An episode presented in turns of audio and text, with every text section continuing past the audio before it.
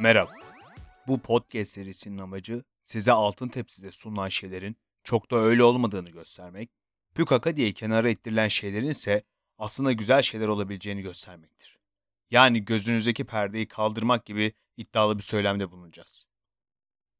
Devam edecek süreçte önceliğimiz ekleyeceğimiz başlıklar için tarihsel gelişimi, sonralığımız ise kazandırılan anlam boyutu olacaktır. Bu podcast serisinin adı neden yamuk bakmak derseniz de ilhamımızı Slavoj Zizek'in aynı adlı eserinden almamız.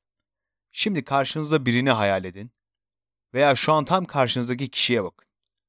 Ne göreceksiniz? İki boyutlu bir gerçeklik. Ama başınızı biraz eğerseniz çenesinden kulağına doğru uzanan o kemiği de fark edersiniz. Yani nesne sizin için artık üçüncü bir boyut kazanır. Bizim de iddiamız bize sadece iki boyutlu gösterilen şeylere üçüncü boyutu katmaktır. Bu seri için kafa yormaya başlamadan önce bunca yıllık hayatımda sorun ettiğim dağınık meseleleri bir araya toplamak niyetim. Ama zaten sorun ettiğim modernizmin bunların üst başlığı olduğunu fark etmem bu seriye oturup hazırlanmamla oldu. Evet, modernizmi, modernizmin uğruna insanlığın ödediği bedelleri, geçmişten günümüze insanlık tarihi silsilesi olarak anlatacağım. Amacım siz dinleyicilere akıl tutulması yaşatmak, şüphe tohumu atmak, dürbünün bakılacak yerini göstermek, yamuk baktırmaktır.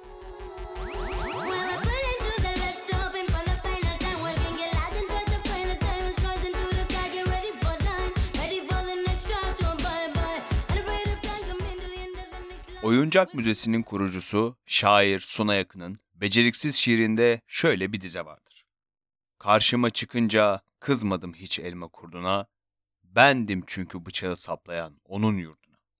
Gerçekten de elmayı dişleseniz de bıçağı vursanız da öncesinde o sulu elmayı bayıla bayıla yemeyi düşünürken karşınıza çıkacak elma kurdu iştahınızı kaçırmakla kalmaz. Eğer yarısına denk geldiyseniz midenizi bile bulandırır tamı yarısına Y'dir. Niye midemizi bulandırır elma kurdu ya da niye tiksinçtir? Çünkü o elmanın mülkiyeti bizimdir ve o elma kurdu hanemize tecavüz etmiştir. Onu istemeyiz, nefret besleriz, çıktığı için lanetler ederiz. Peki bakın şair ne diyor? Kızmadım diyor, bendim diyor, sapladım diyor. E bu bağlamda haneye tecavüz eden biziz yani mis gibi malikanesinde bir taraftan yiyip hiç de çalışmayan, hareket etse beslenecek bir haşerat. Belki bu huyunu kıskanıyoruzdur. Malum, çoğumuz geçinebilmek, üstümüzü bir şeyle kapatabilmek için bir senemizi ortalama 36 ile 72 bin TL arası satıyoruz. Mesela bir karıncayla elma kurduna bakış açımız bir değil. İkisi de böcek. Haşerat olsa dahi birine saygı duyarken Hatta yük taşıdığına denk geldiğimizde yuvaya yakın bir yere bırakarak hoşgörü gösterirken diğerini öldürüyor, iyi ihtimalle tiksiniyoruz. Elma kurdu bizim için nedir? O bizim için bir pisliktir. Peki pisliği nasıl tanımlarız? Neler bizim için pisliktir? Çamur, saç, insan dışkısı. Pisliği farkındaysanız kirliye yakın bir anlamda kullanıyoruz. Peki bu saydıklarım kirli şeyler mi? Yani mesela çamur bir köşede öyle mahzun mahzun dursa yine pislik olur muydu? Ya da saç. Demin sevgilimin o saçını okşarken kirli miydi? Ama aynı saç yemeğimden çıksa pislik olurdu. Çamur üzerime sıçrasaydı pislik olurdu. Ya da demin bayıla bayıla ekmek bandığım yemek üzerime sıçrasaydı pislik olurdu. Ya da tuvalette olması gereken dışkıyı yolda görseydik pislik olurdu. Öyleyse pisliğin tanımını şöyle yapmak gerekir. Pislik olmaması gereken yerde olandır. Mesela tüm zengin kız fakir olan dizilerinde oğlan istediği kadar şık, yakışıklı, bakımlı görünürse görünsün etraftakiler oğlana tiksinerek bakarlar. Sebebi budur. O fakir çocuğun orada işi yoktur. Ya da siz Hayatınızda pislik muamelesi gördüğünüz anları düşünün. Sebebi sadece orada var olmanız olabilir mi? Malumunuz Süleyman Soylu, Sedat Peker'e pislik dedi. Yani bu olmaman gereken yerdesin mi dedi.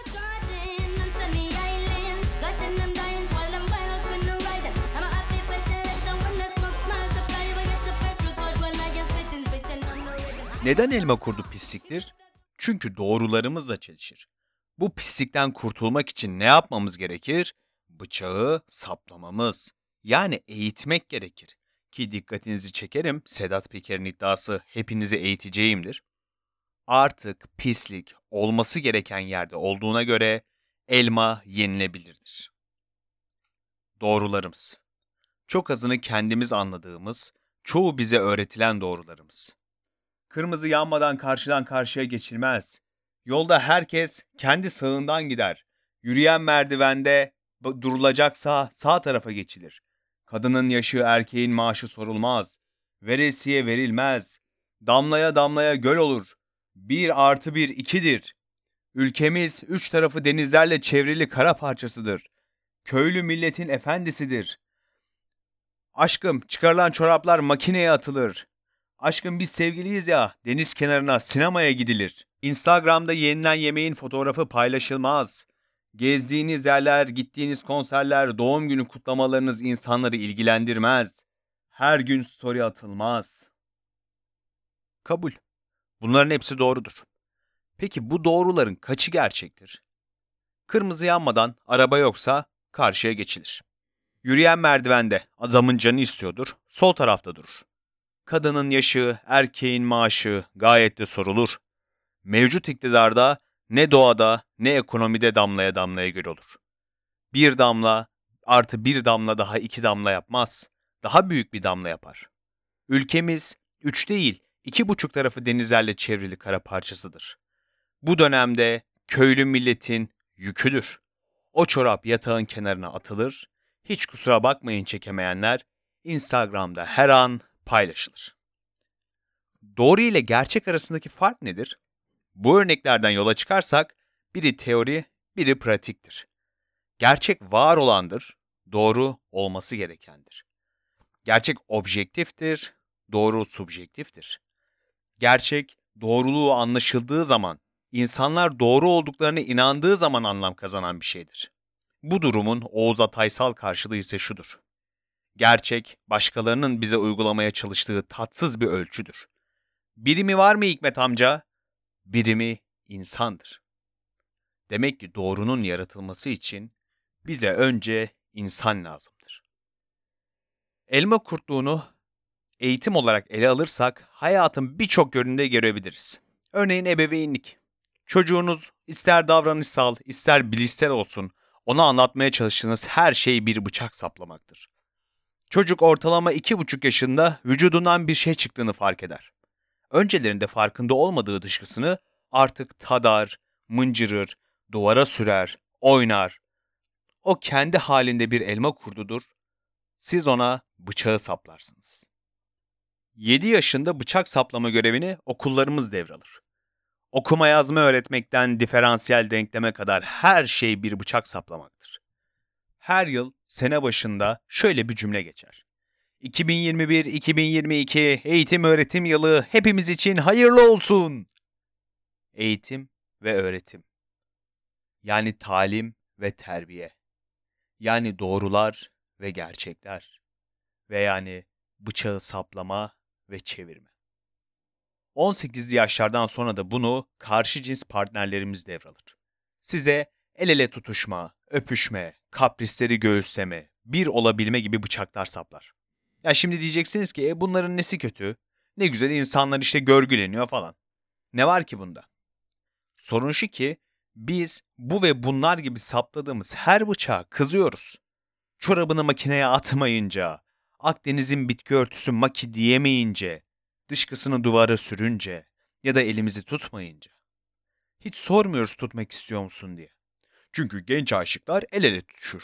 Genç aşıklar sinemaya gider. Genç aşıklar birbirine günaydın mesajı atar. Genç aşıklar kırlarda, sahillerde dolaşır. Saplanılan ya da sapladığımız her bıçakla herkesleştiğimizin farkında değiliz. Kişinin ya da ilişkilerinin kendi dinamikleri olmasını kabul edemiyor, herkes olamazsak eksik hissediyoruz. Bir arkadaşım vardı. Hayatında da iki sinemayı salonda izlemişti. Normalde de çok film izlemezdi. Sevgilisinden ayrılırkenki sebeplerinden biri onunla hiç sinemaya gitmemesi.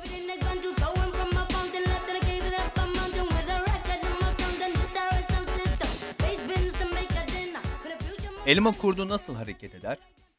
Elma kurdu ilk olarak elmanın dış kabuğunda bir lavra olarak oluşur. Bu lavradan sıyrılınca da kabuktaki ilk deliğini açar, ortaya doğru gelişerek ilerler. Yani çevreden merkeze doğru gelir. Çevreden merkeze gelmek. Bu tabir sizin aklınıza neyi getiriyor bilmiyorum ama benim aklıma getirdiği ilk ifade demokrasi. Yani bir sürü tanımı vardır sanırım demokrasinin ama bence en öz halde ancak böyle anlatılabilirdi. Çevrenin, insanların merkeze gelerek merkezi ve geneli şekillendirmesi. Bize demokrasi malumunuz bin bir acılarla geldi. Tam da gelmiş sayılmaz ya. Biraz iç güveysi gibi hali var artık.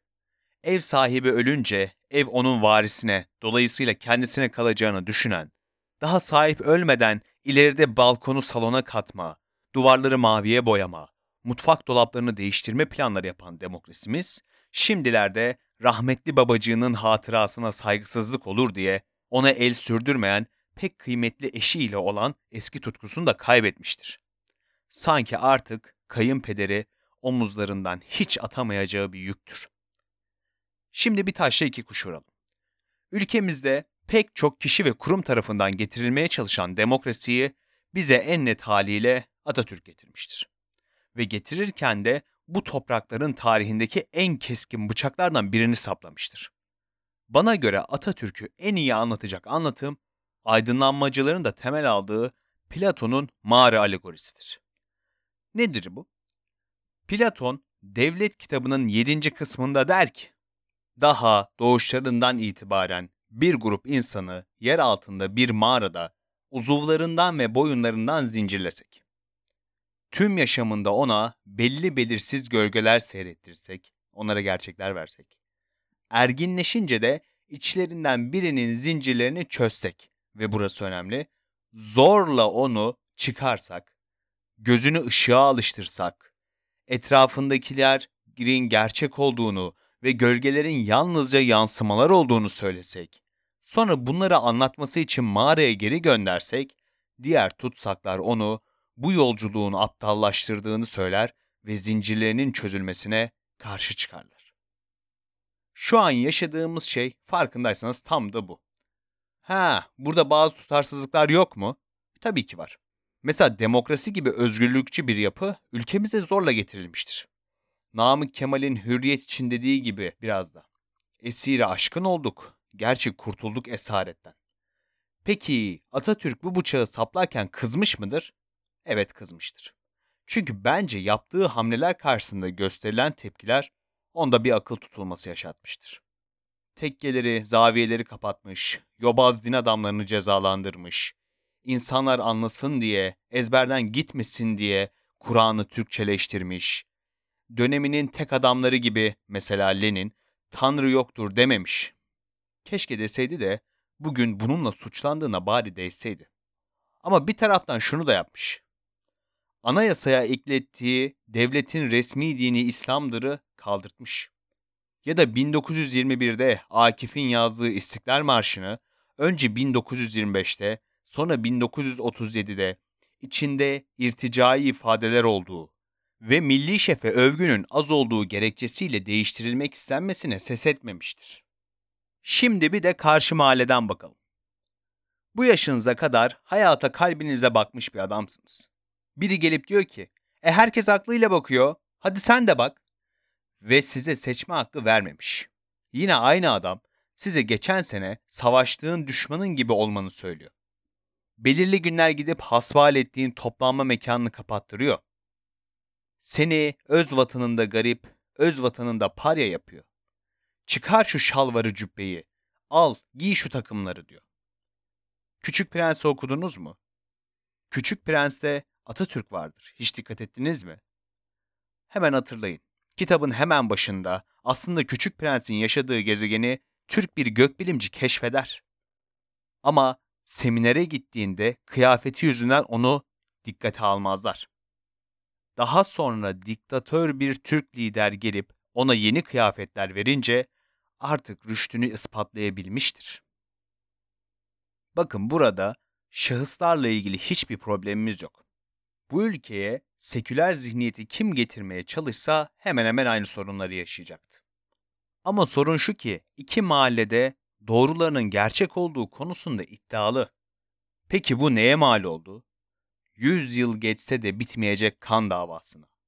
Yıllardır sekülerler iktidara gelip muhafazakarlara, muhafazakarlar iktidara gelip sekülerlere bıçak saplayıp durdu. Kan davası nasıl biter? Öldürme sırası geldiğinde öldürmeyerek.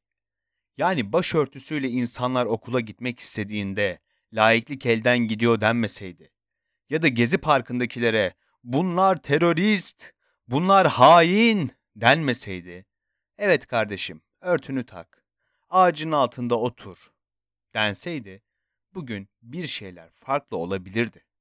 Kısacası doğrularımız müsaade etseydi. Bugün böyle hamleler var mı? Sanırım sonuncusu 2016 yılında Kemal Kılıçdaroğlu tarafından yapıldı. Şimdiki gibi tam kutuplaşmamış ülkemizde 15 Temmuz mitingine katılınca çok tepki almıştı Kılıçdaroğlu. Bence doğru bir hamleydi. Kan davasını bitirmek için. Aynı Kılıçdaroğlu bundan birkaç ay önce bir başörtüsü açıklaması yaptı. Boşuna uğraşmışız dedi. Boşa gereksiz tepkiler vermişiz. Ne var yani çocuk başörtüsüyle okula gidiyorsa? Gitsin, okusun, kendini geliştirsin dedi. Bu bir iyi niyet göstergesi değil mi? Ama eğer iktidara gelir de kadroları ihraç ederse, şak diye dihaneti kapatırsa, kendi cenahının gazını almaktan başka hiçbir şey yapmaz. Bu davada sürer gider.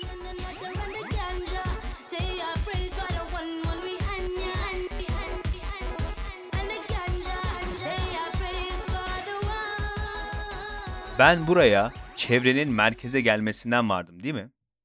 Onu da şimdi açalım. Gördüğünüz gibi bizde merkez sekülerdir, çevre muhafazakar. Ve her 10 yılda bir mutlaka muhafazakar bir parti iktidara gelir. Gelecektir. Bu bir savaşsa iki tarafı da dengeleyen kazanacaktır. Cumhuriyet döneminde çevre sekülerleşsin diye köy enstitüleri kurulmuştur mesela. İyi de gidiyordu. Ama Amerika'nın isteği üzerine kapattık. Ve mazimizde futboldaki avantaja bırakılmayan pozisyon gibi kaldı. Devam etseydi ne olurdu sorusu kafamızda dönüp duruyor. Son dönem muhafazakarlar merkezi İslamlaştırmak için bir şey yaptı mı? Tabii ki yaptı. Mesela imam hatipler buna hizmet eder. Nice insanımız romantik bakışlarla ilahiyat okuyor. Acı tarafıysa bunu kendisinin tercihi sanması. Başka ne yapıldı? Mesela 1980'lerde Uğur Mumcu'nun da son yazdığı kitap olan ve suikastin asıl sebeplerinden biri olarak gösterilen rabıta meselesi vardır. Nedir bu rabıta meselesi? Suudi temelli bu örgütle Suudi parası ülkemize akıyor, sermaye İslamlaştırılıyordur. Herkes onlarla iş yapıyordur. Tıpkı bugün Katar'la olan ilişkimiz gibi. Ve bu hala devam ediyor. Peki siz hala seçimle gelenin seçimle gideceğini mi sanıyorsunuz?